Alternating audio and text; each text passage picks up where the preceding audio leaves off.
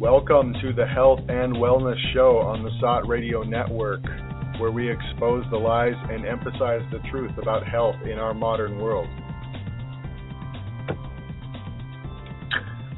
Welcome, everybody. It is October 9th. Uh, welcome to the Health and Wellness Show on the SOTT Talk Radio Network. Uh, joining me today, I'm Doug, and joining me today in our virtual studio are uh, Tiffany, Erica, and we have a special guest, Adam, with us today. So, uh, unfortunately, Jonathan and Gabby could not join us. Um, so today we are going to be talking about exercise. What are the benefits? How much is too much? What's the best type? Does exercise ha- exercise have mental health benefits? It seems like uh, you know when people are putting together kind of a health program or doing things to kind of benefit their health, uh, you know, they look at diet, they look at uh, minimizing their exposure to toxicity and EMFs. Uh, they might look at some remedies and things like that to help with specific conditions they have. But exercise always seems to get put on the back burner. Uh, it's kind of like we have this natural resistance to wanting to do anything physical, uh, whether that be inertia or whatever the case may be. But exercise is a very important piece of the puzzle. So today we're going to be uh, kind of looking into that a little bit more. Um, so yeah, exercise. What do you guys think? I like it. yeah. Me too. Yeah. Do it. Yeah. it's really funny because I know for myself, exercise was literally the last thing that I kind of adopted and and looked into, and it really was the kind of thing where.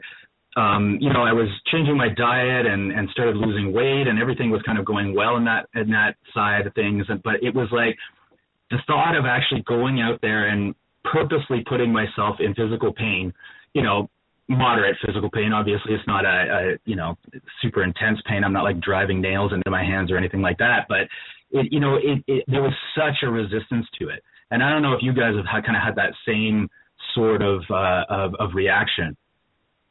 Yeah, the the body is kind of wired to be a lazy overeater. So yeah. I mean, so it kind of like makes sense that there's a a natural resistance to the expenditure of energy um, physically. So, yeah, no, I, I definitely have come up against that a lot. I Yeah. think that once you get over that actual hump when you first start exercising and you kind of get into a groove and you get into that zone, it feels good as long as you're not overdoing it. Um, Yeah. I'm one of those people like if I go keto or paleo or whatever, if I want to lose weight, I have to exercise. I'm not going to lose weight any other way. I know that there's- people are saying here and there, "Oh, you don't need exercise to lose weight." Maybe some people don't, but I know that I do. Uh, And I know that I like it most of the time. Yeah.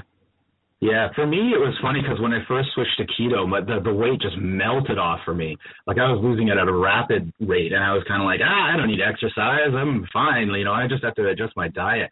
And uh, but what I found was that body composition wise, I really needed to exercise to kind of change that because although I was losing weight, it suddenly like more things started becoming apparent that you know I wasn't kind of standing up straight and and and all these other kinds of things like my physical body wasn't a good shape I guess is what it was.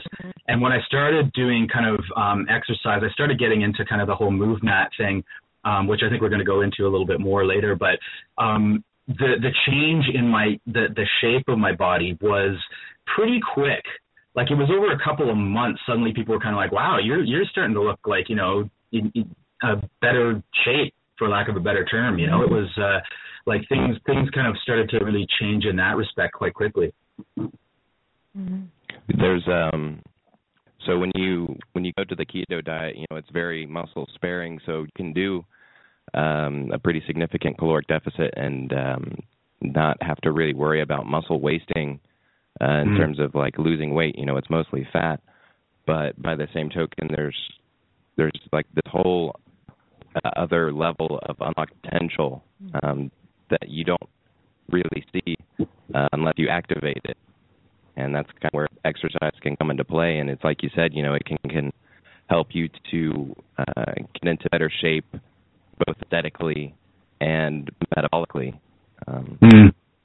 So it's just you know, got to get there and do it. Mm-hmm. Yeah. And Is that like kind of the, the Go ahead, oh, Erica. I was going to say, oh, I was also and creating a, a, sense of stamina or ability Mm. to strengthen yourself, you know, energetically and physically. Yeah. Something too, the idea of being able to go through and put yourself through a workout, you know, purposefully putting yourself in a situation that's uncomfortable uh, as a way to kind of build your willpower. So there's Yeah. Definitely. And I've Yeah. noticed that it gives kind of a mental boost too, not just while you're exercising, but it lasts throughout the days when you're not exercising. You just feel, well, I feel a little mentally sharper. There was a study Yeah. that was done. It was a kind of a meta-analysis kind of thing back in I want to say 2012, and um, it was a group of uh, Taiwanese PhDs, and they were looking at um, strength training as a way to improve uh, psychological mood uh, in the elderly. I can't Hmm. remember much of the specifics, but you know, um, there's a lot of information out there as far as uh, quote unquote cardio being beneficial for for mood, um, but there actually is also uh, a lot of uh, benefit to resistance exercise um, in terms of you know boosting mood and uh, your uh, I guess what would be the word uh, Endorphins? well boosting your endorphins, but also kind of like your uh, your view of yourself self esteem. That's what I'm looking for. Yeah. Okay. Well, it's interesting. There there was a study actually. We published this on SOTT back in January of 2009. The article was called "Exercise Gives the Brain a Workout Too," and it was really interesting because they were basically talking about how kids who had PE class prior to uh, a more difficult um, mental class were, performed a lot better in that um, mental class, like math, um, than kids who had uh, PE after the class. Like they, it was actually twice as good. They were performing twice as well. So yeah, obviously, like exercise does have a very beneficial effect on, you know, mental uh, exercise as well. Um, they talk about in this uh, article that um, uh, exercise actually produces uh, something called BDNF, um, which is what they call Miracle-Gro for brain cells. It helps uh, grow new brain cells, helps brain cells stay alive longer, um, and helps in the learning process. So there is a, a very real physical effect to that, aside from just you know getting moving and and kind of getting your energy up. Um, there actually is like a, a physiological um, process that goes on when you exercise. And going along with that, you know, that kind of makes sense to me because the brain, uh, we know that the brain runs better on ketones than it does on glucose. Actually, uh, the brain can use lactic acid uh, to function and perform better than on ketones. So it makes sense then, you know, you you perform this physical work, and so you've got all these dor- endorphins going on, which makes it easier for you to kind of like, you know, take take on a difficult task, but at the same time, it gives you this lactic acid boost that will help you to focus. But yeah, that makes complete sense to me. Yeah. Now they're talking about in this article too that uh, incorporating physical exercise into the class with these kids. They talk about one uh, one thing where uh, there was a student kind of learning new vocabulary while doing balance exercises, and that that kind of improved the their ability to pick up new vocabulary. So it's it's like it's kind of like almost a, an idea of remodeling the classroom, not having these kids just kind of sitting there in their seats having to stay still while they you know learn by rote. It's kind of uh, a, a new idea of actually um, you know somehow getting physical movement involved with the learning process. So vocabulary hopscotch. Yeah. There you go.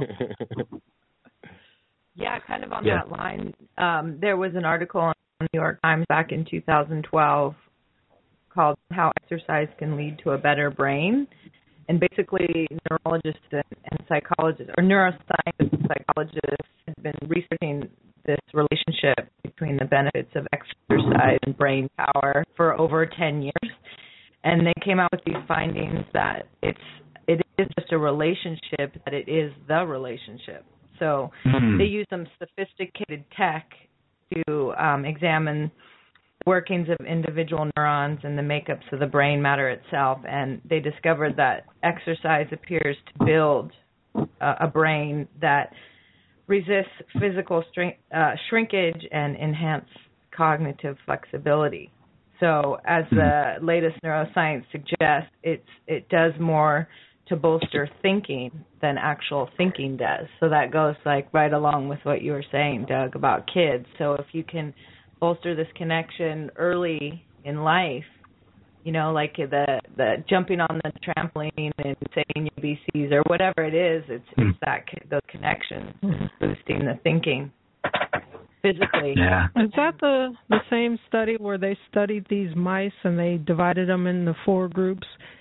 Uh, where they kind of changed their living environments. Like one group was just mice in a cage with nothing in there, and another group uh, they got just some dull kibble, no toys. Uh, one group had a running wheel and no toys. One group had a fully done up cage and they had all these toys and lounge areas and a bunch of good food. And the only thing that made a difference in the brain function was whether or not the mice had access to a running wheel. Yeah, that's the mm. same study. Yeah. Wow. Yeah, it just goes to show. So, what are okay? So we've covered some of the mental benefits. What are some of the physical benefits of uh, of exercising? Well, um, definitely when you're doing resistance or, or weighted exercises, uh, you're going to increase because of the load.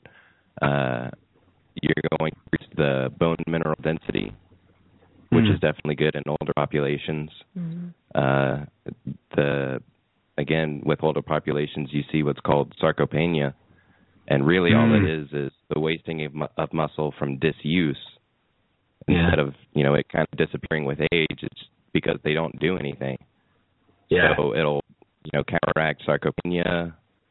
Uh, it'll increase your um, uh, your basal metabolic rate, uh, improve mitochondrial density, mm. uh, improve mitochondrial efficiency. Um, well, speaking of old people, they've done lots of studies where uh, I guess falls are a big concern with the older population. You fall, mm-hmm. like, you don't really last much longer after that. Um, and a lot of the falls are due to lack of balance, lack of coordination, and muscle tone. So they uh, put a bunch of senior citizens through exercise programs, and it prevents falls. Mm. Well, I was yeah. actually somebody had put forward a pretty interesting idea. Like, um, is it that these people fall and then break their hip, or is it that their hip breaks and, and then, then they, they fall? fall? Yeah, it could mm. Yeah. So this is it's the perfect way to you know get them active and to to counteract that and you know kind of improve their life because if you've got a bunch of people that are in an say a nursing home, it's just kind of like there's not a whole lot for them to do there. So giving them things that they can do and interact with other people like that is phenomenal. Mhm. Yeah, there was an interesting article actually um, uh, that Mercola um, wrote back in oh actually it was very recent. It was uh, October 2nd um, and it was saying like exercise can regenerate muscle tissue even at an advanced age. Um, and it was basically just talking about the fact that you know the the the, the you know the people tend to think that you know once you you reach a certain age it's you can't really do um, these kinds of resistance exercises anymore that uh, you know it, it's it, you, you don't have the ability anymore. It's if you haven't been using it all along um, you know uh, a senior is kind of uh, uh, already past their prime and they can't do that kind of thing. But it, he was basically saying that you you absolutely can and should um, because uh, like you're saying sarcopenia um, uh, he, he makes a really interesting um, uh, example here where he just says you know when people are younger they actually have more muscle than they need for their daily tasks. So they're, you know, it's no problem to like, you know, climb a flight of stairs or um, get out of the car or whatever, um, you know, physical things they're doing on a, a daily basis. Um, but then as you grow older, your muscle, you, you start having this uh, this uh, muscle wasting, and um, suddenly you're not really able to, you know, the, the amount of muscle that you have starts to go below that point of having enough that like more than enough that you need. So suddenly like little daily tasks like getting dressed become difficult because you no longer have more muscle than you actually need to be able to to do it. So uh, it, it just kind of shows the importance there of actually using your muscles and um, increasing muscle mass and and getting um, uh, physically in shape so that you never get to that point where you don't have um, everything that you need. Yeah, the when you go to the store and you'll see uh elderly people kind of walking really slow and they're kind of hunched over mm-hmm. they've got a walker and it's a very you know difficult task for them and it's it's very much because they don't have the like you said they don't have the excess uh strength or muscle mass to to be able to perform these you know very simple tasks. Mm-hmm. and it kind of seems like there's this idea that like like you said that it's you know just something you have to accept with old age. And so you kind of get uh kind of complacent and just kind of accept it as if there's nothing you can do when the reality is very different.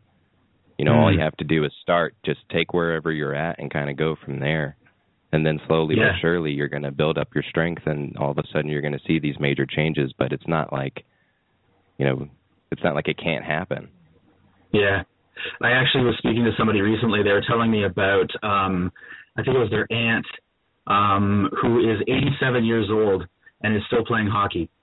Um, yeah. And she's like getting getting on the ice and skating around, perfectly uh, able to do so. I mean, obviously she's not throwing body checks or anything like that, but uh, but uh, you know, but yeah, I mean, and she's planning on retiring. Her her her number is 88, so she plans on retiring when she hits 88. Um, but I mean, it just goes to show you, like she's never stopped playing hockey her entire life, so she's never lost that ability. There was one. There's a video on YouTube, or actually a couple of videos. It's this guy. Uh, I can't remember where he's at. He's in his uh late 80s. No, he's in his early 90s actually. Mm. Huh. And um he does body weight exercises in the there's a big like outdoor space with a bunch of parallel bars and pull-up bars and stuff and he's out there pretty much every day, come rain, sunshine, or snow. He's out there, wow.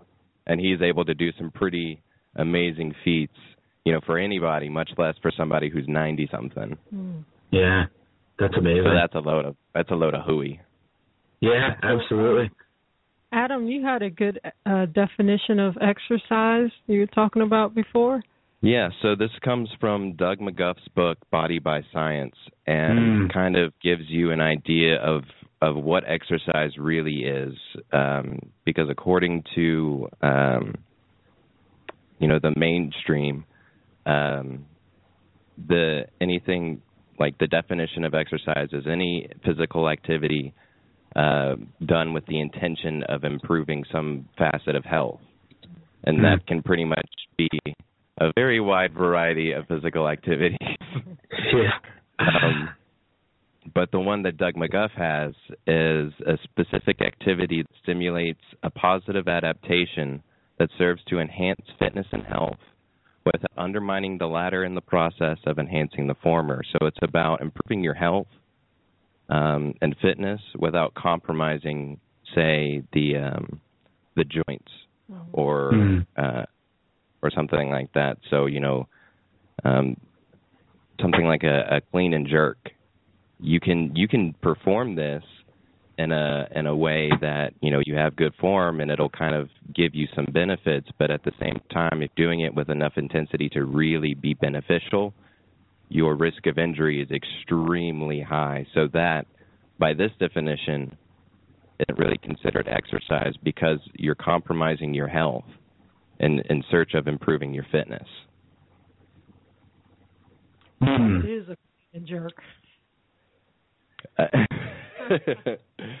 it's it's where you've got the a barbell in front of you and you've got some weights on on it, and uh, essentially you'll um, you'll perform a move where you're bringing it up to your chest as you're dropping your body down, and then you'll push it back over your head. As you stand up? As you stand up. Okay. So that's the yeah. full movement. And in order to have enough weight on there for it to actually be beneficial, it can get kind of scary. Yeah. So moms do that all the time when they pick up kids. More or less. Yeah, I don't. I don't know that I necessarily agree with the whole danger aspect of it. I think. I, I think that might be exaggerated to a certain extent. I mean, I, I'm actually a, a, a fan of, of weightlifting and, and doing these kind of Olympic Olympic lifts and things like that. I'm actually a um, a CrossFit enthusiast, and um, I, yeah, I know. Well, we, we, I know we disagree on this uh, on this, and there's a lot of CrossFit haters out there, and I, I get that, and I I don't think that it's um, you know that the the complaints about it are without merit, but um, I've you know for in myself, I've been doing it for about two years now, and uh, the improvement that I've seen has been pretty remarkable, and I haven't come across any kind of injury um, at all. And I think these things can be done safely as long as they're done properly. And somebody knows, uh, you know, it, it's important to have a coach who who kind of knows what they're doing and and can uh, you know assess form and um, and you know don't. I think that a lot of times when injuries happen or when people push it too far, and I know that in a CrossFit environment, it can people can get that kind of intensity where they've got to you know do more and more and more and more and more. Um, and I think that that is is rather unhealthy, and that's what can lead to injuries and stuff. But I think if you take it slow and you kind of don't increase your weight too quickly, and kind of listen to your body and and kind of know that um, you know pushing past those um, natural um, you know when your body is kind of telling you to stop to push past that is not uh, not the best thing to be doing. Um, you know, recognizing whether it's kind of your emotions telling you to stop versus your your actual body telling you to stop um, I, I, think it can be done um, in a safe way, and I think that it is is quite beneficial. Well, see, that's the thing. Um, you know, listening to your body and all that. Um, in order to, well, let's say, get the most bang for your buck, as far as exercise is concerned, you're going to be pushing yourself to the limit, mm. and um, it's it just gets extremely dangerous to have a weight over your head when you're pretty much at the point of positive muscle failure, mm. that's mm. dangerous. Um, mm. Now, you know what you said about uh, the Olympic lifting being a, a useful tool. Yeah, no, I agree. It's definitely a way to uh, improve yourself.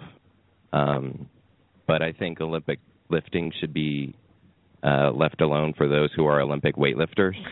mm. uh, and that's just kind of my opinion um, because like you can do a deadlift and you can do a squat, and that's one thing. But when you start getting to Olympic powerlifting, that's that's something that I think should be left alone for those that are like actually trying to be Olympic weightlifters.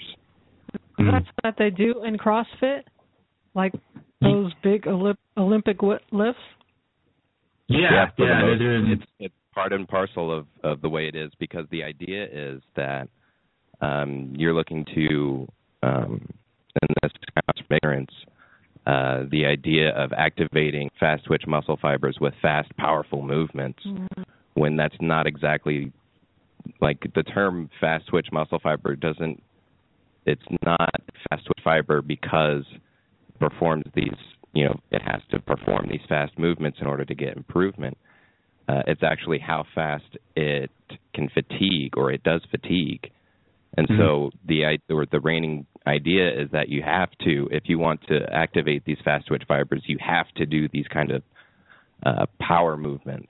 Um, when really it's just you have to have a significant weight uh, to reach momentary muscle failure within about like a minute and a half. So some of these CrossFitters are just attaching under this word fast and just taking yep. it to the and and literally running with it. so are they doing these type of exercises every day? Not every day. Uh-huh. Uh, I mean, there's uh, there's certain things that you can do, um, or that you would do, say every day. Um, but even in the CrossFit world, there's still, you know, the idea of you have to let your body rest. Mm-hmm. So they're not going to do the exact same things like a deadlift. You're not going to do that every day unless you want to hurt yourself. Yeah. Yeah, no, you rotate through different different exercises uh, so you're not doing the same thing every day. But it's also big on um, uh, emphasizing functional movement. Um, so you know when when they I always use the the example of like a pull up. So you've got a pull up where you know you're on the bar and your um, your hands are facing away from you and you're kind of pulling yourself up in that way. Um, versus something like a chin up where you kind of your hands are kind of facing you and you're pulling yourself up that way. Well, if you look at like functionally what you'd be using this kind of muscle for, it's something that you would use in climbing. Well, you're never going to be in a situation where you're climbing with your hands facing you, or at least very rarely. You're not really going to do well, um, that that kind of thing. Biomechanically speaking, it's actually the the body's function is such that the a chin up is more in line with the way that the body moves.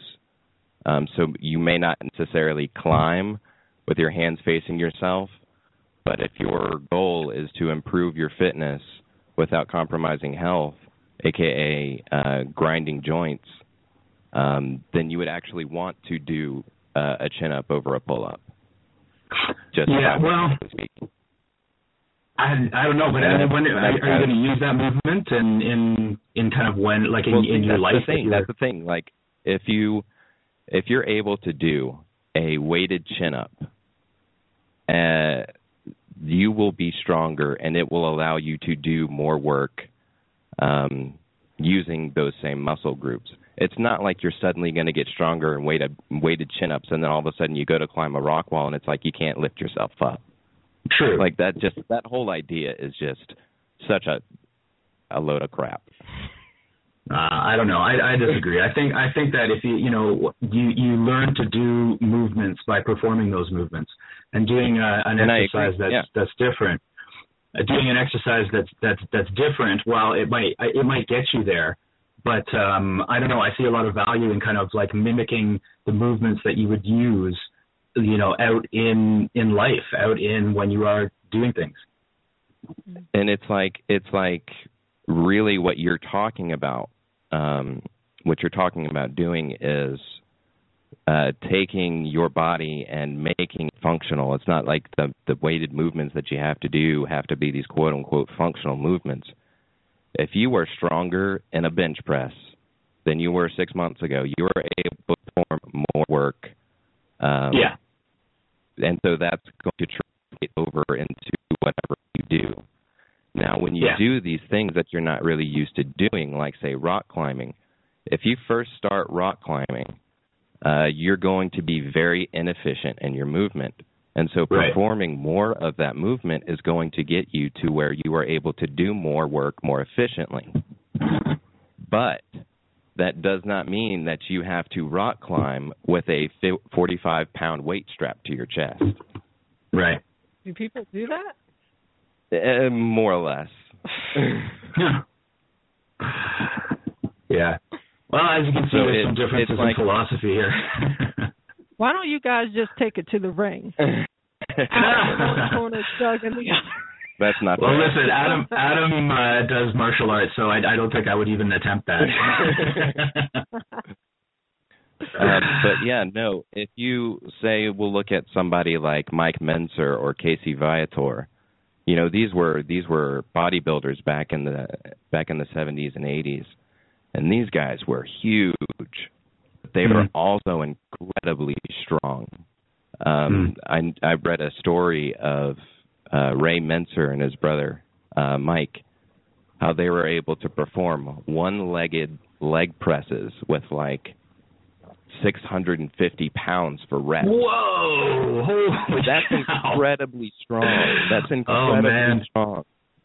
And so, so if you kind of take the idea from CrossFit that it's not a functional movement, it's like, so you're telling me he wouldn't be able to walk up a flight of stairs like No. efficiently or effectively, or like he wouldn't be able to carry an immense load. Like Right. that's kind of what you're telling me with this whole functional No, movement thing. it's not like, at all. It's not at all. Translate over. No, and I don't. I don't think. I, I think that the the whole functional movement thing is a um a uh what's the word I'm looking for? It, it it's a philosophy, right? I, I don't think that it, it that necessarily negates the other. That it's like you have to do functional movement. Uh, it, it, it's it's an approach. It's a it's a way of doing things. It's like you know what I think. Um, for me, I, I like the uh, the functional movement philosophy, and that that's what I'm pursuing. I don't think that that then you have to turn around and say therefore everything else is crap. It's I you know I don't think that that there's not there isn't room for both. Yeah, no, I agree. There's there's definitely room for both. Um, I think, however, what you kind of want to do uh, say if you want to get into MovNat, you know, you want to be able to to do um, handstands or like walking on your hands. I think Mhm. that's kind of cool, personally. Yeah. That's just fun. That's just fun. Yeah. And so yeah. what you could do is you could do um, once or twice a week. You could do some high intensity resistance training to get yourself stronger, and then on your days off, have some fun. You know, yeah. try walking on your hands a couple of times. And so Yeah. that's kind of how I see it uh, being most effective and efficient uh, and safe. So that way you're not trying to do too many things at once. You know, you have your exercise and that it's going to get you stronger. But then you also have the the functional movement training that gets you more effective at doing whatever it is you want to do, be it rock climbing Mhm. or handstands or backflips or cartwheels. Yeah. Yeah, no, I totally agree. I totally agree. But I, I don't I don't think that that therefore negates CrossFit. I think you can you can work both in. I mean, there are you know there's things like rope climbing and and handstands and that kind of stuff that you do um, in CrossFit. So I think it does bring in those elements as well. Yeah, no, it does. Um, it just seems kind of like an inefficient way of like doing things to me. Like you could be far more effective and efficient uh, getting your um, metabolic efficiency up, increasing mitochondrial density and, and whatnot by doing the high intensity strength training without the Olympic lifting uh, tied into that. So you do say like a chest press on a machine uh, or uh, a leg press machine, you know, whatever it is. You do these machines and you do them to high intensity, so you're stimulating this growth, and then day you make it fun. You know, you Mhm. do your cartwheels and your handstand, and it's not like you're not doing the handstands or the cartwheels or whatever it is. You're not doing that to to make yourself um, or to improve. You're doing it to kind of improve coordination. And so Mhm. that, that's that's kind of where I'm coming from in, in terms of CrossFit is that you know I like the idea of doing these different things in, in order to kind of like uh, on the one hand you know have fun but also make your body more functional but you're Mhm. also not trying to do that as a means of improving fitness because that's kind kind of where you can run into problems. It's like, you know, if you're trying to read a book, watch TV, text your friends, and go to the bathroom at the same time, like you're not going to be efficient at anything. Does that make sense? yeah. I, I I guess it kind of, I don't know that that analogy necessarily uh, crosses over just because uh, in CrossFit you're not doing everything at once. It's not like you're trying to multitask. Um, you're doing one movement Oh, at a time. seen, I've seen a picture of somebody doing a in jerk on top of a Bosu ball. Okay, but that's One that's a bit, that's not something that you yeah. actually do. Yeah, yeah. No, I I've, I, I've I get that. that. That's the thing. There's extremes out there for sure. Yeah, and I I would agree with you there. Yeah, um, but it, it's interesting. I mean, you brought up doing uh, machines. Um, and you know, it's it's kind of like the the, the the there is kind of a, a, a line of thought out there that uh, that using machines for uh, things like bench press and uh, and leg press and that sort of thing is that you're not um, by using machine you're isolating muscles and that that's maybe not such a good thing because uh, you're not engaging all those kind of stabilizer muscles that have to go along with the movement. How, how do you feel about that? Well, can I interject here? Sure. Because I haven't going to, uh, to- but I- No, I've done super slow, but let's just squash the east side west side. the feud here. But um I've done super slow before and Doug McGuff, Dr. Doug McGuff, he advocates using machines because if you're really trying to work out your muscles to failure, you don't want like a hundred pound barbell above your Mm. head so it can accidentally fall to your head. So that's the reason he advocates using machines, It's right? it's all things being equal in terms of you know the form and the intensity of effort and all that. All things being equal, uh, the risk of in, in, injury is less Mhm. on a machine than it is Mm. with say No a doubt. barbell. No doubt. Um, so that's kind of where he's coming from. Is all things being equal, it's slightly safer to do it on a machine, and that's why he advocates machines is because of that uh, uh, safety issue. Um, Mm. but um, you know, if you if you know what you're doing and you've got good form and you got somebody who's watching you, uh, you can perform a deadlift, you know, on a, with a barbell and it'd be just as Mhm. safe as doing, say, a trunk extension machine. Mm. So that's Yeah. kind of where he's coming from.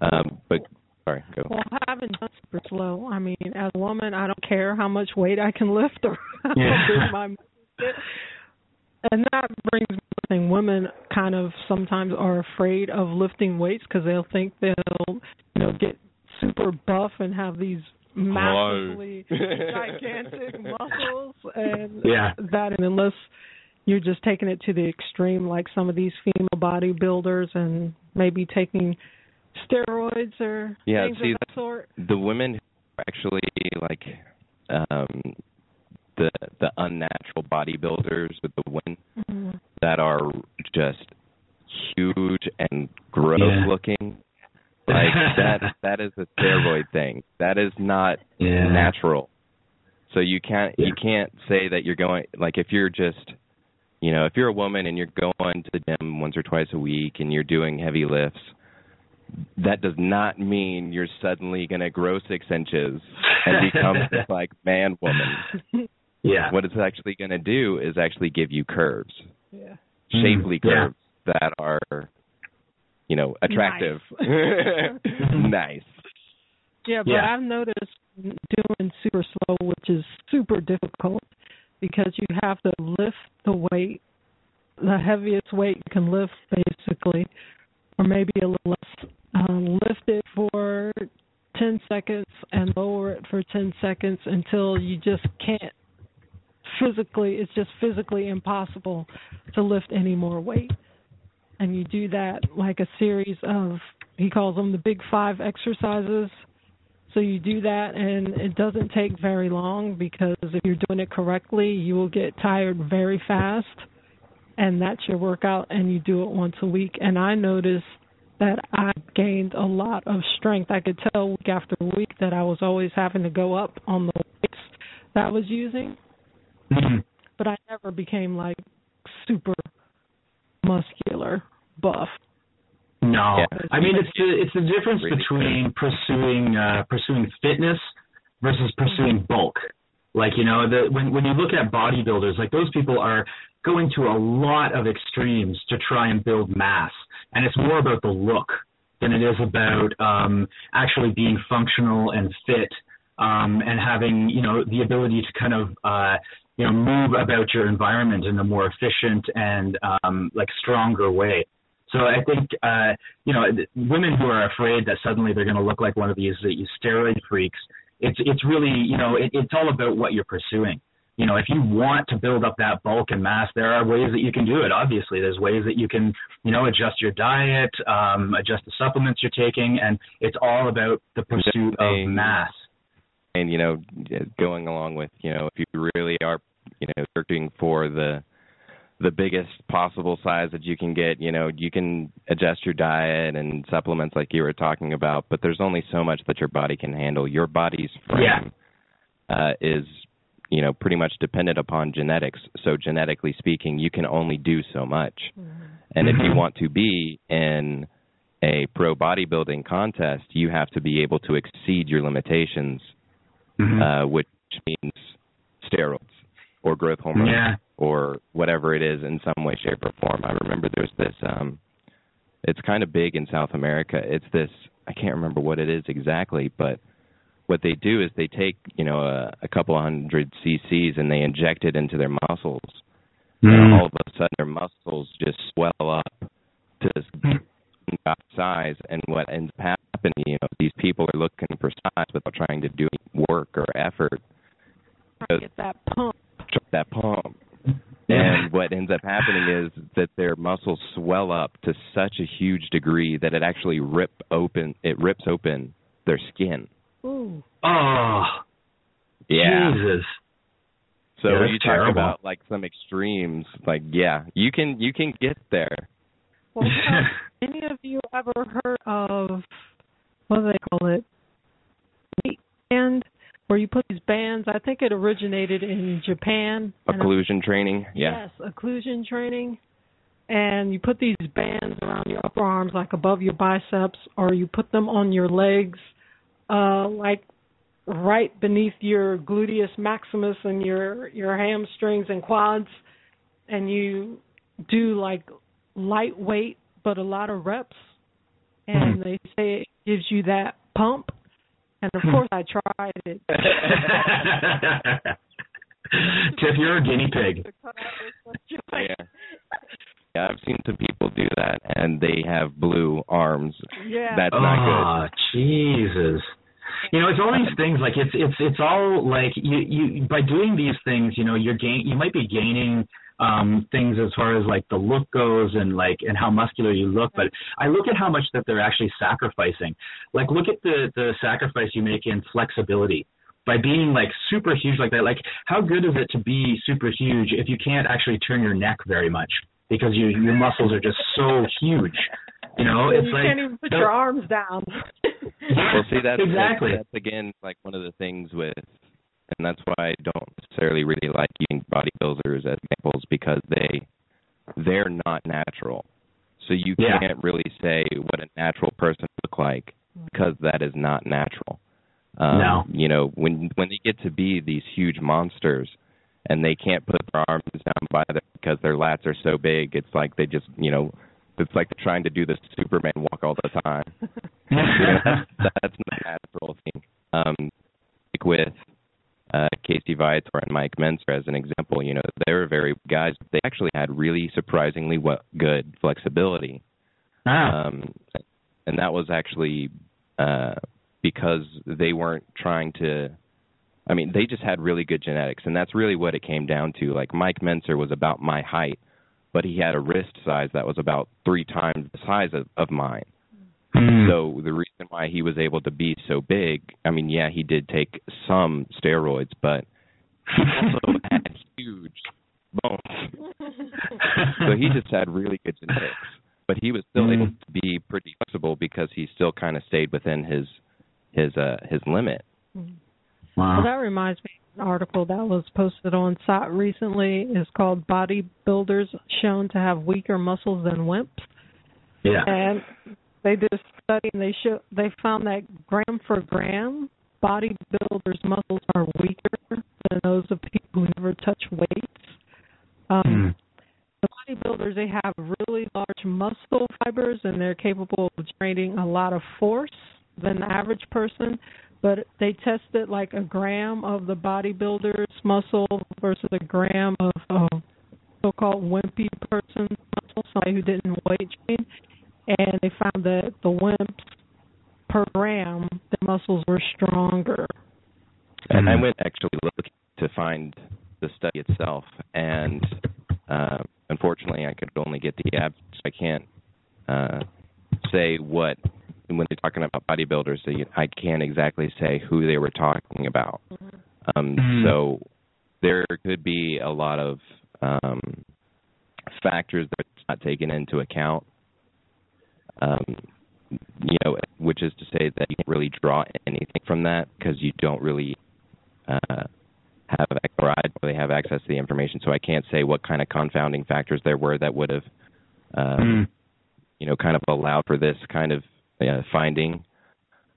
But when I did look at it, uh, what was kind of glossed over in the article was the very bottom, the power athletes. So they actually had a comparison between power athletes, uh, bodybuilders, and the untrained, aka the wimpy people. Mm-hmm. And what they found was the power athletes were actually significantly stronger gram for gram than both the wimps and the bodybuilders. The power athletes yeah. are people like sprinters. Yeah, sprinters. So the high intensity, low volume people actually had much stronger muscles. And so when I was reading it, I, my takeaway was, well, obviously that means that we should do high intensity effort training with very low hmm. volume mm. instead of the opposite. Yeah. But that kind well, of completely missed the, the yeah. news yeah, no, that's what I took out of it as well. Like, I mean, it comes back to that whole thing. Um, you know, a, a bodybuilder, quote unquote, is somebody who is, you know, just trying to build mass. And like we were saying before, somebody who's trying to kind of like get the look, get their muscles as big as possible. And it makes sense to me that somebody who's doing that sort of thing, and you know, using the supplements, changing their diet, that sort of thing, to get bulkier, um, yeah, that makes sense that their muscles maybe wouldn't be as efficient because they're really just pursuing that bulk. Um, they're not necessarily pursuing functionality and strength. Whereas a power athlete, you know, getting bigger is is more a uh, a side effect. You know, it's it's what they're trying to do is improve their performance. So it makes yeah. sense that their muscles would be more functional than than somebody who's just trying to pursue size. And see, here's another part of that is um, so everybody has different genetics, and so the the expression of that is going to be uh, variable for different people. So some people are going to be um, their genetics are going to kind of dictate that they're going to get a lot of strength without a whole lot of size, and that's just kind of genetic. There is no training that's mm-hmm. going to change it. Sorry. Mm-hmm. Um, so those kind of people are actually going to gravitate towards, um, say, like you know, power lifting you know, where you're in a certain weight class, and so you want to be as strong as possible within that weight class. So the people who have really good genetics uh, in that regard, where they have a, a very high power to weight ratio, they're going to naturally gravitate towards that kind of thing. Mm-hmm. Um, whereas somebody like a bodybuilder, a natural bodybuilder, might be more on the opposite side of that. So they're going to get a lot of size without a necessarily huge amount of uh, strength increase, and that's mm-hmm. again just kind of genetics um, which mm-hmm. kind of takes me into the whole idea of psycho- sarcoplasmic versus myofiber uh, training, which is just nonsense. So it's like this mm-hmm. idea that you can train one way for size and one way for strength, and you know your genetics has nothing to do with it, and that's completely farcical. Mm-hmm. Um, there's no like like I did P90X like 10 years ago and he was saying that um, you, know, you do six to eight reps for size, and then twelve to reps for strength, and that mm that is just nonsense. There's there is an idea that, or what we've seen is that you can get a uh, increase in strength gains within a certain repetition range. So if you do 12 to 15 reps, you will be stronger in the 12 to 15 rep range. Uh, but that does not mean that you're going to get stronger without getting bigger. You know, if your genetics is such that if you get a little bit stronger, you're going to get really big, that's just mm-hmm. going to happen. So you can try and do the whole strength thing without looking for size, but if that's your genetics, that's what it is. Yeah. So again, kind of going back to um, bodybuilders that they have this um, like they're they're big but they're not strong. Well, that's not exactly true. Um, mm. It's just that their their genetics are that you know they can get a little stronger and they just naturally get really big. And then mm. you also talk about bodybuilders being quote unquote having a puffy look that mm. comes with all the stuff that they're taking, as mm-hmm. well as having you know say on their bulk cycle. Um, if you have if you're on a bulk cycle, that means you're putting on fat, which is going to round out your muscles. So it's hmm. not that they're getting stronger; it's just that they're adding more fat to their hmm. body at the same time. So there's a whole lot of myths out there, and it's yeah. if you're if you're in the process of like tearing down muscle to build it back up again, does your muscles retain water? Is that part of what contributes to that pumped out, bulked out look too? Um, repeat that again. I'm sorry. Like if you're exercising, okay. like strength training, mm-hmm. and you're, you know, lifting heavy weights, and that kind of tears down your muscles, and then you mm-hmm. you're going back into where you're building your muscles back up. Does that make your muscles retain water? Well, your body, your muscles are mostly water so when say you're doing a a round of of strength training and you get a good pump going, that's actually blood. Um, so uh, so that's kind of why it, you look bigger when you have this pump going is because of all the blood that's there. And when you're trying to uh, get rid of all of the the worn proteins that are you know, in your muscles, that's going to take more blood and as well as more water. And then when you're building up your muscles again, uh, that again is going to take water. Um, so it, in a roundabout way, yes, but I don't think it's what you're kind of thinking it is. Um, you know, there's the idea that taking creatine is just going to add on water weight, but that's that's not true according to what all the studies that have been done on it. It actually increases muscle mass, and muscle mass takes water. Um, so, does that kind of answer your question? Okay. Well, maybe we should get out. Sorry, maybe maybe we should get get away from some of the minutia here of uh, of weightlifting and things like that, and just talk about like approaches to exercise.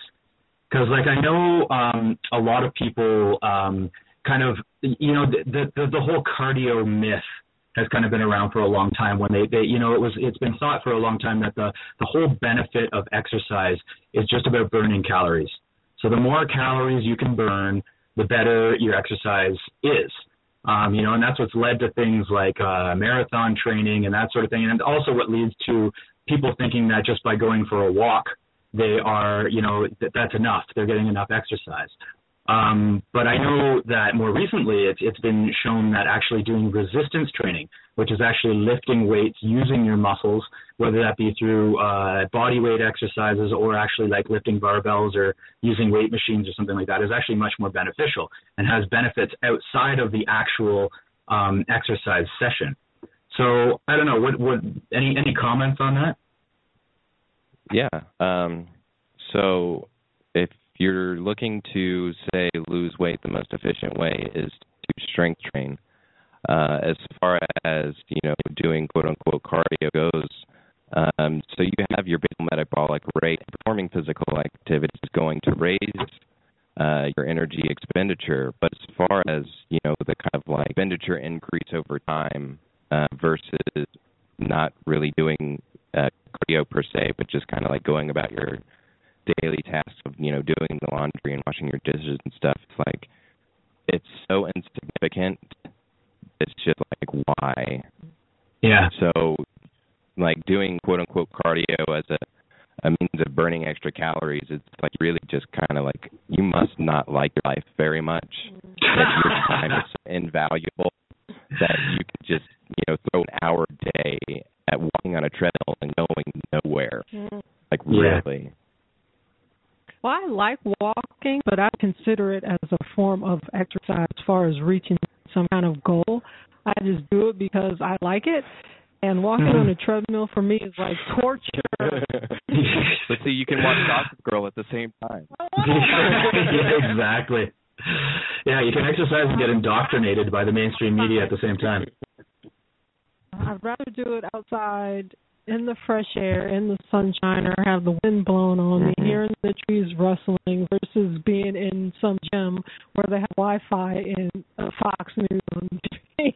Yeah, exactly. that kind of speaks to the whole, you know, Western idea about exercise as a whole. And I'm with Tiffany on that. Like the, I've never been to a gym, and the one time I did, I, I walked on a treadmill. I was so blown away. Like, well, I could just walk outside. you know, Yeah. this is not happening. No, but also that whole environment of like people lifting weights and the whole um it becomes a very physicality kind of thing, you And know. you see people actually posing in the mirror. yeah. And then it becomes this whole weird um Narcissistic thing. exactly. Exactly. Well, you've got um yeah, no, I agree like uh you can you can go to a gym and and it's just it's a toxic environment for the most part. Um because there's so many lies surrounding it. It just you walk in and you kind of feel it. But I mean it's kind of a necessary evil in one respect, but as far as kind of getting back to the uh to the cardio aspect um which I mean I can kind of segue. So uh, I think, and this is kind of like a view that I've been kind of mulling over in my mind, was that so a lot of the the recommendations for physical activity or quote unquote exercise. So they're recommending you do all this exercise. Kids should get an hour of exercise a day or whatever. It's not exercise per se. Mm-hmm. It's really just physical activity. It's going out there doing something that's fun. And Right. I think kind of going along these lines when you talk about how physical activity is really beneficial, just any kind of physical activity, you know, rock climbing, dancing, whatever it is.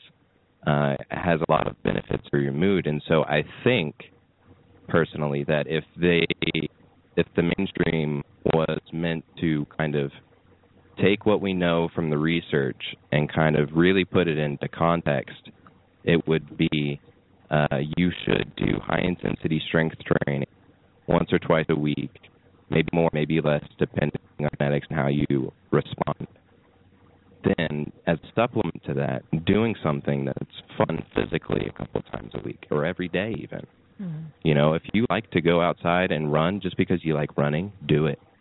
But don't do yeah. it because you have kind of like obligation to exercise. If you think rock climbing is fun, do it. A couple yeah. times a week because it's fun. It's a good expenditure of energy. It gets your endorphins going. It it kind of relieves stress in that way.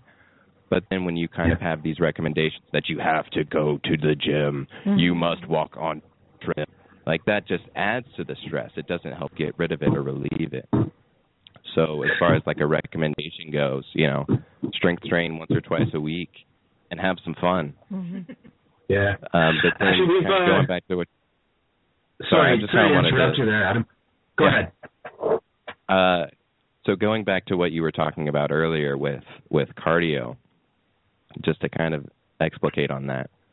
Um, so people do cardio because uh, it's supposed to have a beneficial effect on your cardiovascular system. And so, what you're really looking at when you're talking about these kinds of improvements is the cardiovascular system really only supports muscular work. So, the reason why you have some kind of metabolic improvement from running, uh, it's actually because your body is doing physical work mm-hmm. and you know running specifically because your legs are the biggest muscles on your body. So when they're talking about you know doing cardio, that's kind of what they're talking about is doing uh, physical work with your muscles that your body has to process. However, it is an extremely inefficient way of doing it. Um, what what has been found with, uh, in particular, high intensity training um, or like you know high intensity resistance training, whatever you want to call it. Um, you're doing maximal effort in a minimal amount of time, so it's like doing sprints but on a chest press. Mm-hmm.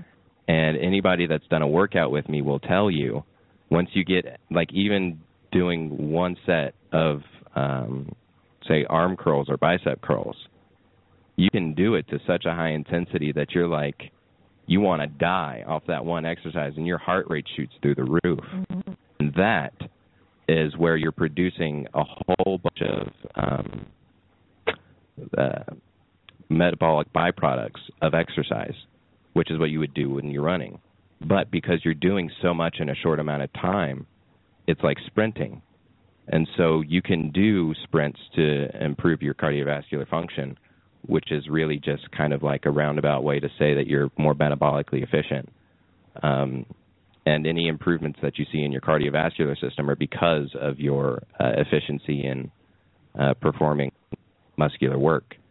So you can do sprints, or you could do high intensity strength, where you're minimizing your rest time between work uh, between um, exercises, and it's incredible. There was this one study that was done, I say, uh, in the 70s. Um, it was Project Total Conditioning. They did was they had two groups of um, uh, people. Uh, they were they were in the army, and so they had these two groups of people. One peop- one group uh, was doing you know the high the higher volume strength training, and then a separate session of cardio and then the other group, and that was done, you know, a couple times a week, and then the other group was um, high intensity strength training under the supervision of Arthur Jones.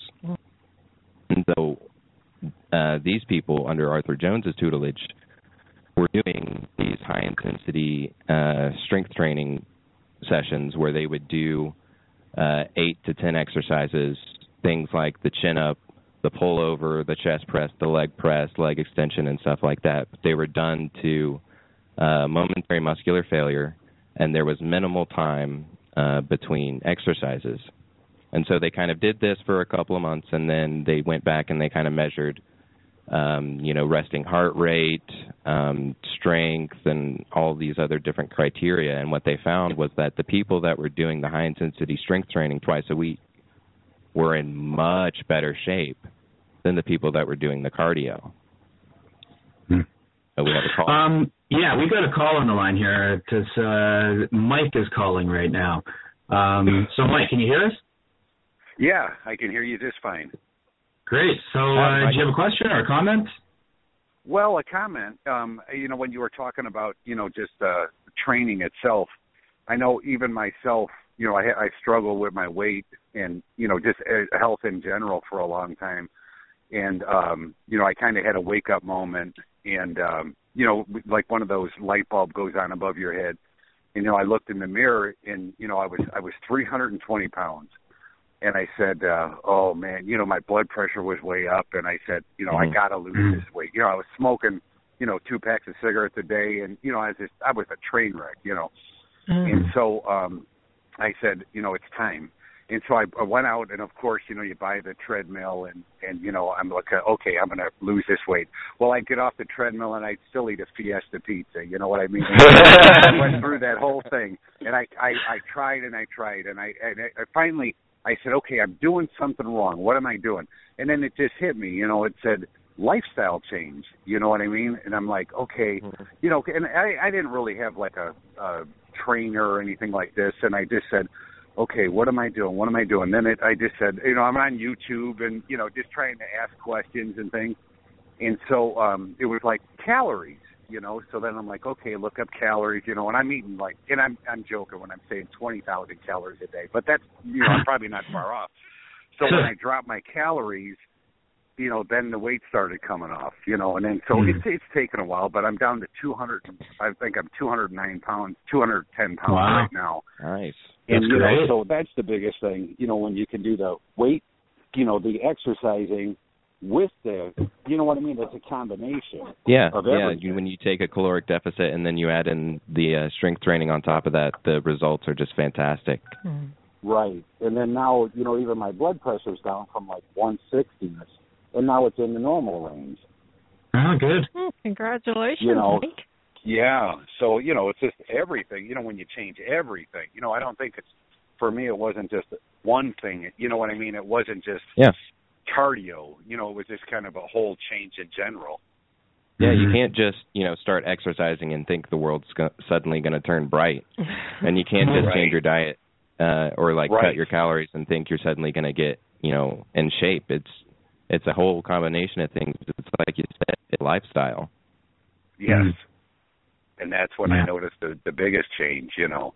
And and I you know, there's still things you know that I want to do. But it's you know you can't even when you reach your target weight, you can't go back to eating, you know I mean beef sandwiches mm-hmm. and everything like that. You know, so you got to continue with it. Not that you can't enjoy those things, but in moderation. You know. Mm-hmm. Yeah. So. But Great. yeah, I just wanted to tell you, I, I was listening to your show and kind of giggling at, you know, everything, even with the treadmill. You know, I did that whole treadmill thing, and I'm like, man, I, I'm walking and going nowhere. You know, this is boring. you know. but yeah, thanks for taking my call. I just wanted to call in and, and, and pick on you just for a minute. That's great. Thanks a lot, Mike. All right. Bye bye now. Right. Have a good day. All right. Great. Yeah. So lifestyle, awesome. mm-hmm. Yeah. No, I mean it is. It's the diet. It's the it's the exercise. It's the you know work on the emotional level as well. Like all of mm-hmm. these things make a, a huge difference. And that that's kind of something we've kind of touched on a couple of times. The whole idea of play, and that kind of brings the uh, the, emotional aspect into it. Um, you know, mm-hmm. where it's not drudgery. You're not going to the gym out of obligation and feeling guilty if you don't. Um, in fact, there was a study. I don't know where I read it. It was a SOTT article somewhere where they were talking about how uh, going, like having a gym membership, is actually more detrimental than anything else because it adds that that element of stress and guilt and all that sort of thing of like I have to go to the gym. Oh, I didn't go to the gym today. Oh, I ate uh, you know a dozen donuts or something like that, and I need mm. to go to the gym and work that off. It's really like you know the idea of of making it fun, something that you actually want to do. Um, that I think that is is of extreme importance. Yeah, I think physical activity just in general is something that we're severely lacking in a culture. Um, mm-hmm. The physical culture of America back in, you know, the turn of the century, um, it really didn't exist because people were still gardening. Mm-hmm. You know, there was Mhm. still a lot of physical labor involved with chopping wood. and chopping wood. You know, the Carrying water. the basic chores of Mhm. life were still around. You know, now we we're so technologically advanced and removed from from reality that you know we can essentially, if we want to, uh, live in an apartment closed off from the rest of the world, interacting with people on the internet, order groceries from the internet, Mm-hmm. Mhm. and pay our bills on the internet. So you literally never have to leave your apartment. That's Yeah. just not healthy. No. Whereas It's before, in the turn of the century, you know, you had to go to the well, dig water. You had to chop your own wood. You had to grow your own food, and so you were physic- very physically active. Mhm. And then around like the the 40s and 50s, when we started really getting, uh, you know, indoor plumbing was was the standard. Mm-hmm. Um, it kind of freed up a lot of time, and so what people were doing was they were playing. They were playing sports. They were Mhm. going outside, and ha- they were still gardening. Um, but you know, it was able to to give them some free time to where, um, like say Muscle Beach down in Venice, California. You know, you had these amazing acrobats just Yeah. able to perform these unbelievable uh, physical feats, and they weren't, you know, they weren't going to a gym and like beating themselves up or anything. They were they were going to have fun. Mm-hmm. Break Mhm. dancing. Breakdancing, yeah. Yeah, totally. Yeah. I often think Yeah, about uh, if we could travel back in time and kind of tell somebody from like the turn of the century what the future is like and how people, you know, go to these establishments with machines to in order to work their muscles. People would just be horrified. It's like you do what? Yeah. Why? Why? People That's the people are stupidest going thing I've ever to heard. this place to walk on a machine and go nowhere. Exactly. Think about it. it's insane. Yeah, but the one thing a lot of these activities have in common is that they all are taking place outside Mhm. in Mm. nature, in the fresh air, in the sunshine. So that makes me want to talk about MovNat. Has anyone ever done that? I've seen videos of it where the guys like in the forest and just jumping around and climbing trees and jumping Mm. in the lake and lifting boulders and stuff. Yeah. I think that's fun. I don't know that I would necessarily consider it exercise, you know, because Yeah. it's kind of dangerous. Some of the things that that Yeah. you see do. Um, so I don't know that I would consider that exercise per se. But as far as like having a great, looked like he was having the most fun since he was a kid. yeah. Yeah. I love to climb tree. like yesterday. Yeah. It was fun. yeah. Well, being the, the tortoise of the group over here. I, I, I really liked um last week we had Yarrow Willard and his whole idea of going out in nature and slowing everything down Uh-huh. as well too.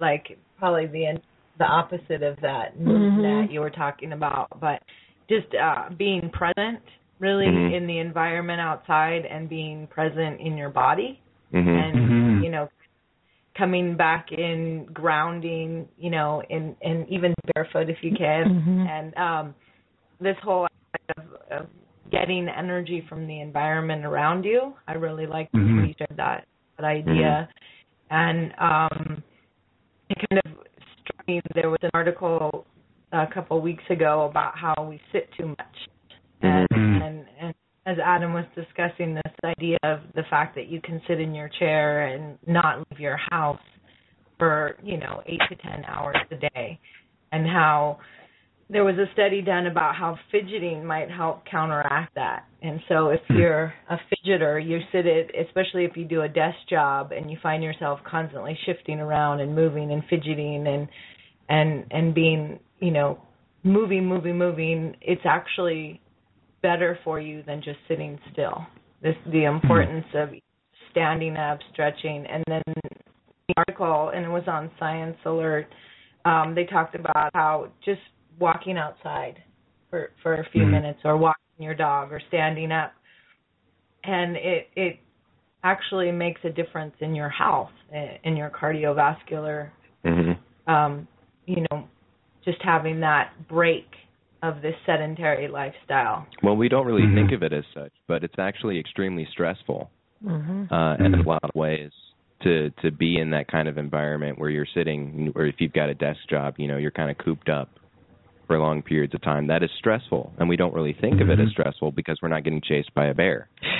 But nevertheless, it kind of it it shows up uh, uh, as a as a stressor, and so interestingly enough, you know, the fidgeting is kind of like it's a it's a way to physically get rid of some of the uh the stress, the physical stress, you know, the the stress hormones.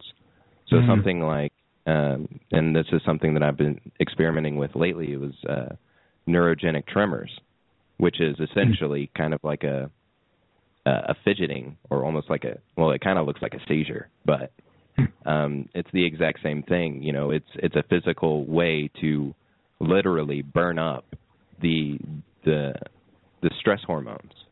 And so yeah, you know, if you're sitting down for a long period of time, you don't realize it, but you're actually stressing out your body, so you have to do something to get rid of it. Hmm. Yeah.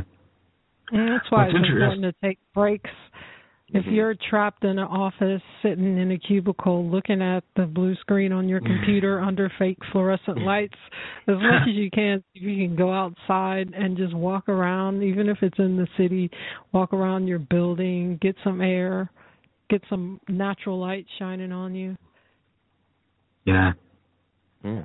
Well, it's it's interesting the whole thing of kind of connecting with nature that we were talking about with Yarrow last week, like Erica just brought up. Uh, it makes me think about yoga and how that's kind of a, a really interesting kind of physical exercise that you can do outside, and it is kind of a slow, uh, slowing down in a way. It's not like kind of vigorous exercise. It's more like uh, uh, just kind of slowing down, holding poses, kind of kind of gives you more of an opportunity to, to connect with your environment a little bit more. Now, uh, Erica, I know you're a, a yoga instructor. Have you have you done classes outside much? Oh yeah. Um, we did one a couple weeks ago. It was Ah. beautiful. it was so awesome. I still can't stop thinking about it. Ah. Yeah, I mean, it it for about seven years I solely taught outside, and I I felt like it was such a gift to be able to do Mm. that because you're not in the confines of a studio or a gym or an environment, and um, really the most important aspect. Like I mentioned earlier, was just being physically present in your body, and that's one thing that I really learned as a teacher in teaching and in practicing myself was that a lot of people aren't in their body. They are Mhm. hovering outside of their body or they're living in their mind.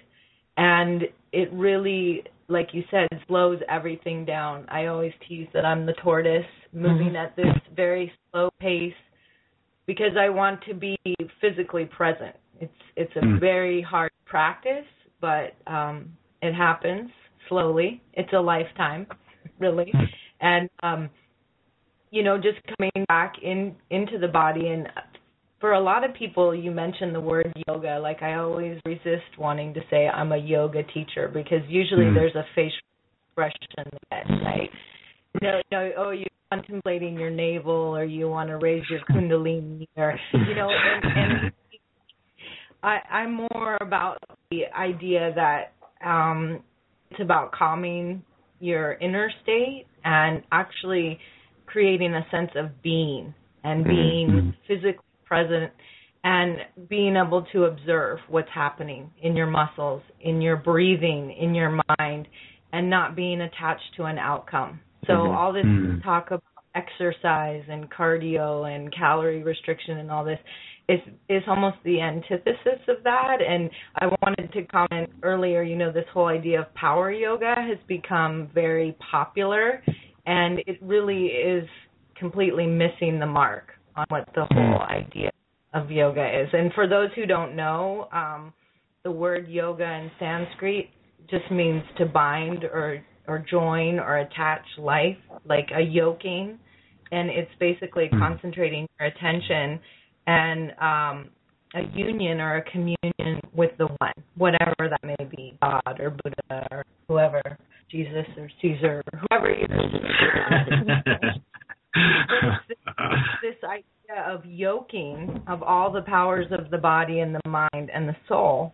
And it basically is a disciplining as well of your intellect, of your emotions, of your will, and and bringing you back into that present state and in that present moment.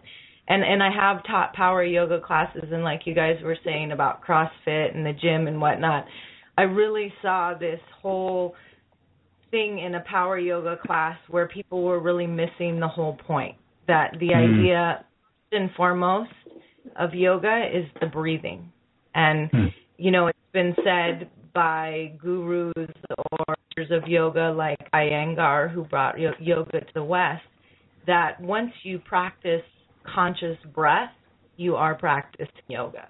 Once you connect mm. with your breathing, you are practicing yoga. You are coming back into your body. You are uh, creating a sense of awareness that we tend to lose when we're, you know, wanting to walk on the treadmill or going to the gym. It's like I got to get this thing done, and and we're we're stuck in the the future or we're stuck in the past, but we're never present in the moment. And mm. as a teacher, that was my biggest suggestion to people when they came to the mat was be in your body at this moment, one breath at a time. Your inhale, your exhale, you're here, and notice sensations that are happening. Because you know, like anything, some days you don't want to go to class, but but it's almost like the the discipline of going to the mat, even if you just lay there for an hour, and and mm-hmm. notice your breath, you know, and the importance of coming there and letting everything go. Like I had a teacher once say, coming to the mat is like a magic carpet ride. You know, you you're you're there, you're present, you're open to to what's going to happen.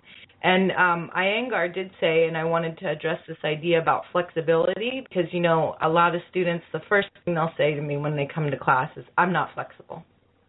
Mm. And there's a basic premise in Hatha yoga, which is what Iyengar taught, um, it's not about flexibility or the ability to do different postures or tie yourself in a knot or be a pretzel or any of these things. it's about awareness and awareness of the body and awareness of the breath. And with that awareness and from that awareness comes control. And control comes using grace. You know, so basically Hatha yoga trains your mind as well as your body you focus mm-hmm. your attention without lapse. You cultivate patience.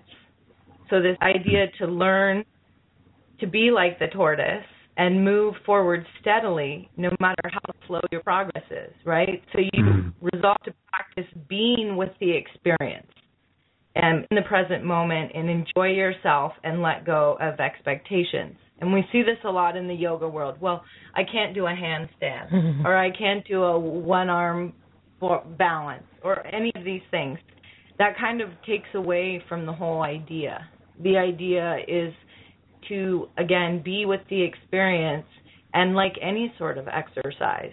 The more you come to the mat the more you practice the better you're going to get. It's it's not having an expectation you know in in that moment. Like oh today i'm going to be able to stand on my head. All those things you know again are expectations and again people wanting to be where they're not at. And so as a teacher that's my biggest suggestion to people you know oh i don't i can't do yoga. I'm not flexible. I don't want to do yoga. You know there's so many different types of practices out there and i'd say if people are interested the best place to start is is something like a restorative yoga or a gentle yoga which is mm. focusing on the breath first and foremost and then finding your way into these shapes whatever they may be and all yoga postures are are you know either animals or um things in nature tree or you know they even have uh the bird of paradise which is actually a very complex posture but uh you know this idea of providing that opportunity for breath so i always start my classes come to your body, come to your breathing, notice the rate of your respiration. So I used to have these moms that would be running to the yoga class and they'd get in and they'd be like, I made I made I got the daycare and I got you know I got the car and I you know and then I would always start the first five minutes is just find a seat, find yourself, and notice your breathing. Are you panting? Are you can you slow it down? And after about five ten breaths into the nose, out through the mouth, using the belly, it's amazing to watch people's facial expressions change. It's almost like a softening in in so Mhm. many ways. And by the end of the class, people leave and, and their facial expressions change radically. You know these Hmm. these this what we've talked about in past shows this vagal tone, this stress in the eyes, the stress in the forehead, the clenching of the jaw, the tension in the shoulders. All those things start to leave when you connect the breath with movement. Yeah, and I think what what you were noting, uh, you know, just the commercialization of yoga. You know, the the idea of going to a yoga class, it's not to to center yourself, to be with yourself. Um, it's you know to burn calories and to get flexible. Mhm. Yeah. And it's like that's not, you're completely missing the point. Yeah, that's the fitness industrial complex. yeah. Yeah, it gets competitive too. You know, can you do this pose? I can do this pose. Can you do this Yeah, one? it's Oh, you like should a see my. narcissistic thing. Mhm. It's Just Totally, like trying yeah. to one up everybody. Well, And you have to have those special yoga gear. Oh Yeah. yeah. Yoga pants. Yeah. Those are not pants, by the way. Stop wearing them outside of the gym, please. Yeah, Yeah. I really I really saw that, you know, and now they have all these festivals and you know, you go into a class and there's 250 people Mhm. and I'm in the back of the room and I'm thinking, "Dear God, these people aren't breathing." Or Yeah. you know, the guy is like and, and and and as a as a teacher and as a human being, I'm Mhm. concerned because the whole point is being missed. It becomes this form of aggressive exercise. Mm, Make a note here about Bikram's hot yoga. Mm, yeah. Not a fan. hot Not- yoga. Not a fan. I had a, a older woman tell me one time, "Sure, if you're a 14-year-old Indian boy, that might be a good practice." but for most people, and I would say a lot of my clientele were older people, the relaxation benefits, as we've talked about in previous shows um, with Éiriú Eolas, breathing is the most important. And really, again, you know, having people develop a conscious awareness of their breath throughout the day. You know, and Yeah. and this uh, idea of emotional excitability, like you're in a stressful situation, somebody cuts you off. Notice instantly how your breath starts to transition to your how your body responds, the tension, and and all the aspects that come with that, and just this constant, diligent practice of being aware of how your breathing is affecting your physical state. Mm. Yeah, you talk about how uh, strength training can improve posture. Um, going along with what you're talking about with being in your body, if you're really able to be present and you know your shoulder is where it should be, and it's not like up by your ear, you know, holding this Mhm. kind of like tension unknowingly. If you slowly start to understand and see that in yourself, then you can work uh, to improve it. And so instead of having the tension headaches in your neck, it'll go away because you're no longer holding the tension there. You know, everything's where it should be, and Mhm. that's definitely something that you don't see in a commercialized yoga setting. No, No. definitely not. It's a fashion show. Yeah. My leopard yoga pants. Namaste, speaking. yeah. Well, you know, speaking of the whole mindfulness thing. Oh, sorry. Were you going to say more on that? Oh no, no, go on. Well, I was just going to say, speaking of the whole mindfulness thing, we, there was an interesting article on SOTT a while ago talking about kind of the, the mind-body connection in relation to exercise. They talked about a um, uh, a, a study where uh, which what was it called? Okay, exercise is good medicine for preventing and reducing angry mood. Oh no, that's not the one. Um, I can't find it now. Anyway, it was uh, an article where they actually were talking about how thinking about exercise actually can Yeah. have benefits as well. And they did this study Mhm. where they put um, a cast on um, on people's wrists, and they divided them into two groups. So they had this this cast on for four weeks, and the one group just kind of went about their daily life, whatever they were doing.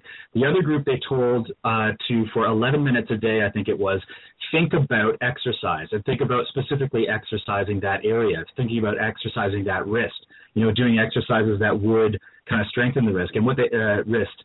And what they found was the people who had uh, been thinking about exercise were something like twice uh, had twice the muscle mass there when the cast finally came off versus the people who who kind of just went about their daily life. So it just really kind of goes to show you how powerful our mind is in relation to our bodies. Yeah, I mean it's incredible, you know. Well, I mean, and it kind of makes sense to to think of it that way because uh, you, if you're sitting here and you're you imagine yourself getting chased by a tiger, you, you will you will your body will respond physically as if it is being chased by a tiger. So, I mean, if you have this the same stress response to you know to just image of being chased by a tiger as as being actually physically chased by one, then I don't see why it, it that wouldn't be the case. You know, where if you're thinking about exercising, your body would respond in kind. Yeah, that Mhm. makes me think of people who have phantom limb syndrome, like they have Oh one- yeah. their arm or leg had to be amputated and they have these pains in there even though they don't actually have the leg and they've done experiments where they put a mirror beside them so their leg is reflected to them and the pain goes away. Hmm. Weird, Yeah. Very strange. cool. Yeah. So I guess uh, if, as long as I sit at home and dream about exercise, I'm okay uh, not going to the gym, right? Yeah, it's fine. I can just There's think about playing ultimate frisbee. yeah, exactly. Well, it's kind of funny you Yeah, mention that, Doug. Tiff- Tiffany wanted to talk about this article that recently came out. Oh, I did. I don't have any notes on that. but there was some drug company that decided that they can put exercise in a pill. I think you have it, Erica. yeah, it's Oh, called yeah. straight straight lazy butt. Says the world needs exercise pills, and basically just you know to kind of rant on that a little bit. Uh, pills are going through animal trials that um, are attempt to mimic physical activity. So things like burning fat, forming new blood cells, and reinvigorating old cells and enhancing muscle fibers. And so just, you know, that whole idea like we are talking about thinking about it, well, if you're too lazy to think about it, maybe you can take this pill. I don't know. Then I have to open the bottle and get something to drink down. you got to remember when to take it. Oh. The article just had this good little sentence in it that uh, sounds like the lotto ticket of prescription meds. Yeah. Yeah. It seems to me like in order to make that effective, and we kind of mentioned this in the in the pre-show, uh, it seems like you know in order to do, to do all the things that it's talking about, it's going to have to be a combination of green tea extract, a little bit of antibiotic steroids, and just a hint of Viagra. Perfect cocktail. Oh man. Kind of crazy. But Yeah. the the whole idea that you can somehow bottle everything, it's just where where where do they like what world do they live in? Who do they think they are? Power. yeah. But you can see, you know, like uh, in the article they talk about, oh, the couch potato. You know, he he thinks about exercise and then doesn't really do it, but he can just take this pill now, get off the couch mm-hmm. for two seconds, get the pill, and lay back down. Yeah, or you can get one of those little like shock belts that you can wear around your waist that'll like make you contract your your muscles and that's somehow gonna like calories and I don't even know. Yeah, you can build your abs while you're sitting there watching TV. It's really convenient. Yeah, I'm gonna watch American Idol and get my workout. yeah. Well, you know, getting back to the whole thinking about exercise thing, I know there's a um, they've they've done experiments with um, I don't have the details on it, but they've done experiments with uh, with performance, like sports performance and things like that, where um, they have the people kind of think about things. So like they'll take a golfer, you know, and they'll they'll say, you know, think about um, your swing, like think about, uh, you know, picture yourself at the golf course and hitting like the perfect drive and that kind of thing. And and they've actually found that it does improve your game. So even if you aren't actually going out there and playing, but you're kind of meditating on this and like kind of thinking about it and picturing it and really kind of visualizing and getting yourself there, uh, it actually has marked performance uh, uh, improvements. So again, just getting back to the whole mind-body connection, there really is um, something going on there. Mm-hmm. It seems like if you're doing something like that, you know, uh, and I know what you're talking about because I read it a while back um, you know, for the golfer. Um, if you were going out to the range and you know you're just working on your drive, um, and you're just kind of whacking it and you're not really thinking about it. I mean, you might see mm. some improvements, but it's not really going to uh, help out too much because you're not really being mindful of it. But you, if you're doing kind of both at the same time, you know, you're really paying attention to how you're you're doing all of these things, um, mm. and actually, you know, going out and doing them. You know, that's it's kind of like a double whammy. Mm-hmm. Yeah. yeah, I can say that for yoga too. You know, um, with the practice, it's some days are good, some days are not. Um, I mm-hmm. always say to my students, you know, come to your body where it's at today. So maybe yesterday you could do the splits. Not that I can do the splits, but uh, you know this this uh, this whole idea of play and fun. I I use a lot of humor in my classes because mm-hmm. I feel like people have this whole expectation again, as I mentioned, of where they want to be at instead of where they really are.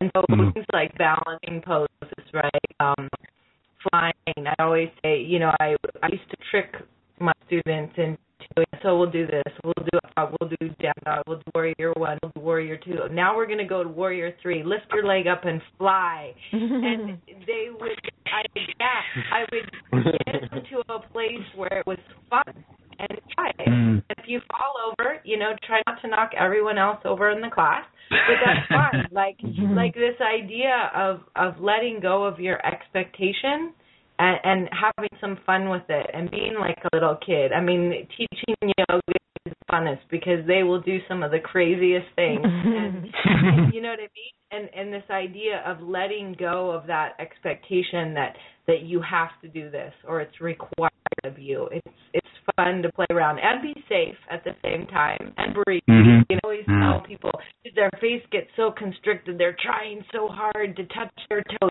You know, you got to smile. You got to enjoy it. Be with the experience. You know. So if I mm-hmm. smile and imagine myself doing splits, I, I can eventually do a split and take a pill. take the split pill. oh God. Great. All right. Well, has anybody got anything else to add as far as our, our subject of exercise goes? We've got uh, Zoya's pet, uh, pet health segment that uh, she talks about exercise in that as well. But uh, before we go to that, does anybody have anything else? Anything interesting they read? Um, not really interesting, but I'm I don't know that we ever really got down to the whole like recommendation part unless we want to hold off on that until after the segment. Uh, no, we can go into it now. Okay. Um, so just kind of a review of the research um, in terms of getting the most bang for your buck. You know, uh, improving your fitness um, while also without undermining your health. Um, the the basic recommendation uh, to get people um, more physically fit uh, is actually to do um, no cardio whatsoever, ever. um, uh, but to actually just do um, uh, some strength training. some high Mhm. intensity strength training. So what we mean by high intensity is picking a heavy enough weight to where you actually reach momentary muscular failure about uh, 60 to 90 seconds, um, and then you'll do one set failure for all the major muscle groups. Um, and so you go and you do, you know, either a squat or a leg press to address the major muscles in your legs, a bench press or a chest press for the pushing uh, on the horizontal plane, um, a chin up or a pull down, um, and then you've got the row or the bent over row, uh, and then an overhead press or a shoulder press. And that's really all you need. Uh, just do one set to failure. Um, try and go as quickly as possible between exercises, and do that once or twice a week, and that's it. Everything else is just for funsies. hmm So for those of us who aim to behave and uh, don't have a set of weights, would uh, you know lifting your grocery bag by squatting or carrying some heavy rocks across your yard, um, or sweeping, or Well, I think doing the physical activity is part of your daily routine. I think that's good. Um, but you're not going to still you're not going to see the same kind of like marked benefits and strength as you would um, doing those specific lifts. However, you can do body weight exercises um, and essentially do the same thing. So um, instead of doing like a weighted chin up, you'll just do like the the upper portion of a pull up or a chin up, and uh, you just kind of you you change the lever uh, that you're working against um, and make it more difficult. You know, as you get stronger, you're gonna have to increase the the lever a little bit more um, to make it more difficult. But I mean, you can do body weight squats or pistol squats um, or uh, push-ups, um, handstand push-ups. You know, whatever the variation is, depending on what muscle group you're working. But you don't have to have, you know, 600 pounds of, uh, you know, weighted plates or some kind of like barbell setup in your uh, garage or something. You know, you can just use body weight uh, and still get the same kind of effective workout in terms of uh, hypertrophy, strength uh, increases, uh, bone density increases, and stuff like that. So work with what you got. hmm yeah. use it or lose. Use it or lose it, baby. cool. All right. Well, why don't we go to uh, Zoya's pet health segment? So here it is.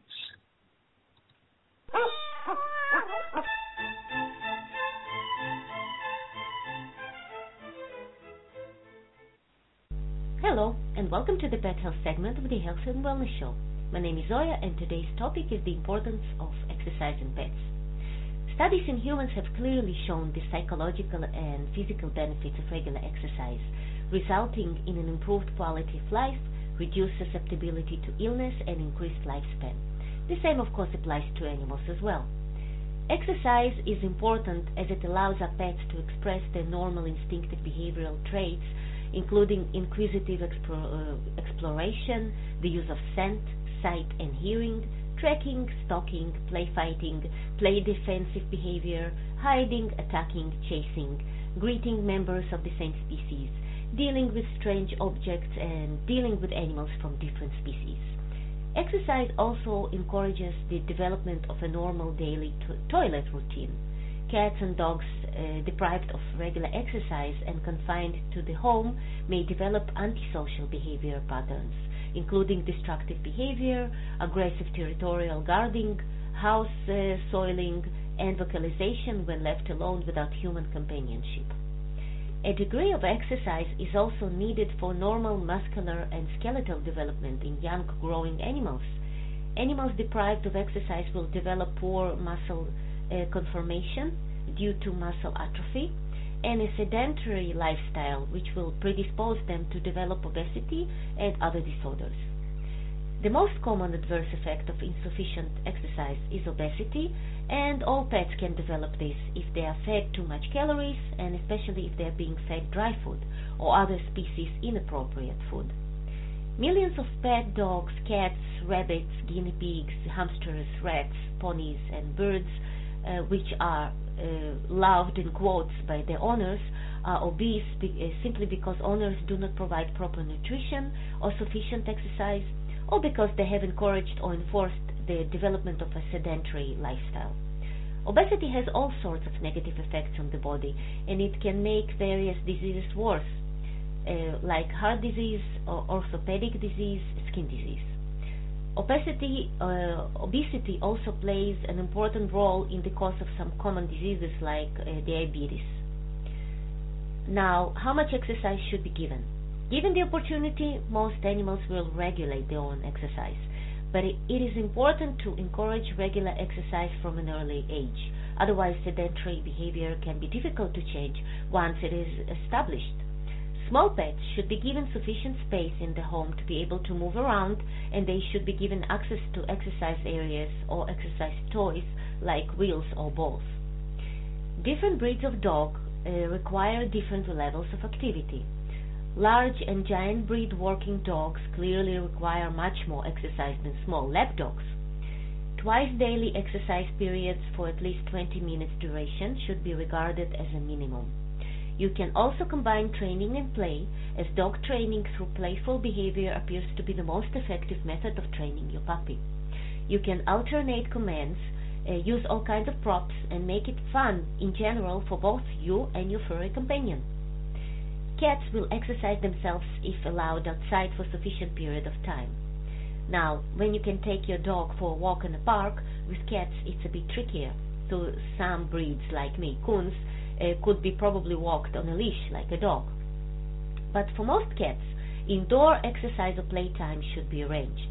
Many holistic veterinarians emphasize that exercise should be fun for the cat and for the human, and that play uh, and that play with cats on a regular basis improves their circulation, their eyes brighten, and coats and their coats get shinier. Just like humans, cats need to keep their mind alert and occupied. Daily diversions can help keep your cats active while enabling them to uh, constructively release and pent up physical and mental energy instead of taking it out on your new furniture or worse yet on themselves. Self mutilation, excessive licking, marking, compulsive vocalization, and hyperactivity are all signs of stress that may result from too little play and interaction. Some cats, if they don't get much in order to get attention, they start knocking over stuff just to play. Kittens that are full of energy will uh, blatantly tell you that they want to play. Older cats, however, may be less forward, choosing unwanted and damaging behavior for attention. For the past two decades, behavior problems in cats have been on the rise. Some researchers and veterinarians believe that the behavior problems are directly related to boredom, depression, and stress. All of these symptoms can be helped through regular exercise and play. And while it's true that cats really enjoy sleeping for the better part of the day, their natural instinct also dictates that they hunt, play, and interact socially. An indoor cat can eat her food from a well-deserved china plate still misses the natural thrill of the hunt. That's where we come into the picture, helping Kitty to track down her prey in other words, her favorite toy. It doesn't matter what age, size, or breed. All cats will join in play if you take the time to find out what they like.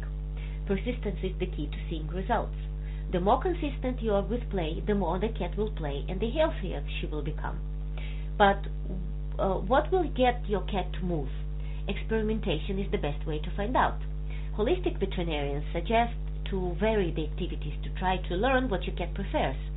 Toys and furniture that mimic the types of activity that cats have in the wild, such as jumping, climbing, and chasing, are the good place to start. One toy, strings, and even crumbled uh, pieces of paper allow Kitty to be the natural huntress she is. Cat furniture is not only good for climbing and scratching, it's also great for spying through windows. From the smallest ant to a group of pigeons, diverse uh, diverse uh, sights and sounds will keep uh, the, your cat alert and entertained. All of these activities provide the cat with a great physical and uh, mental work uh, workout while giving you both a chance to bond. It takes uh, about 20 minutes once or twice a day for your cats to become as healthy as they can be and to create a special bond between the two of you that is well worth your time and effort. Well, this is it for today. Hope you found the information useful. Have a nice day and goodbye.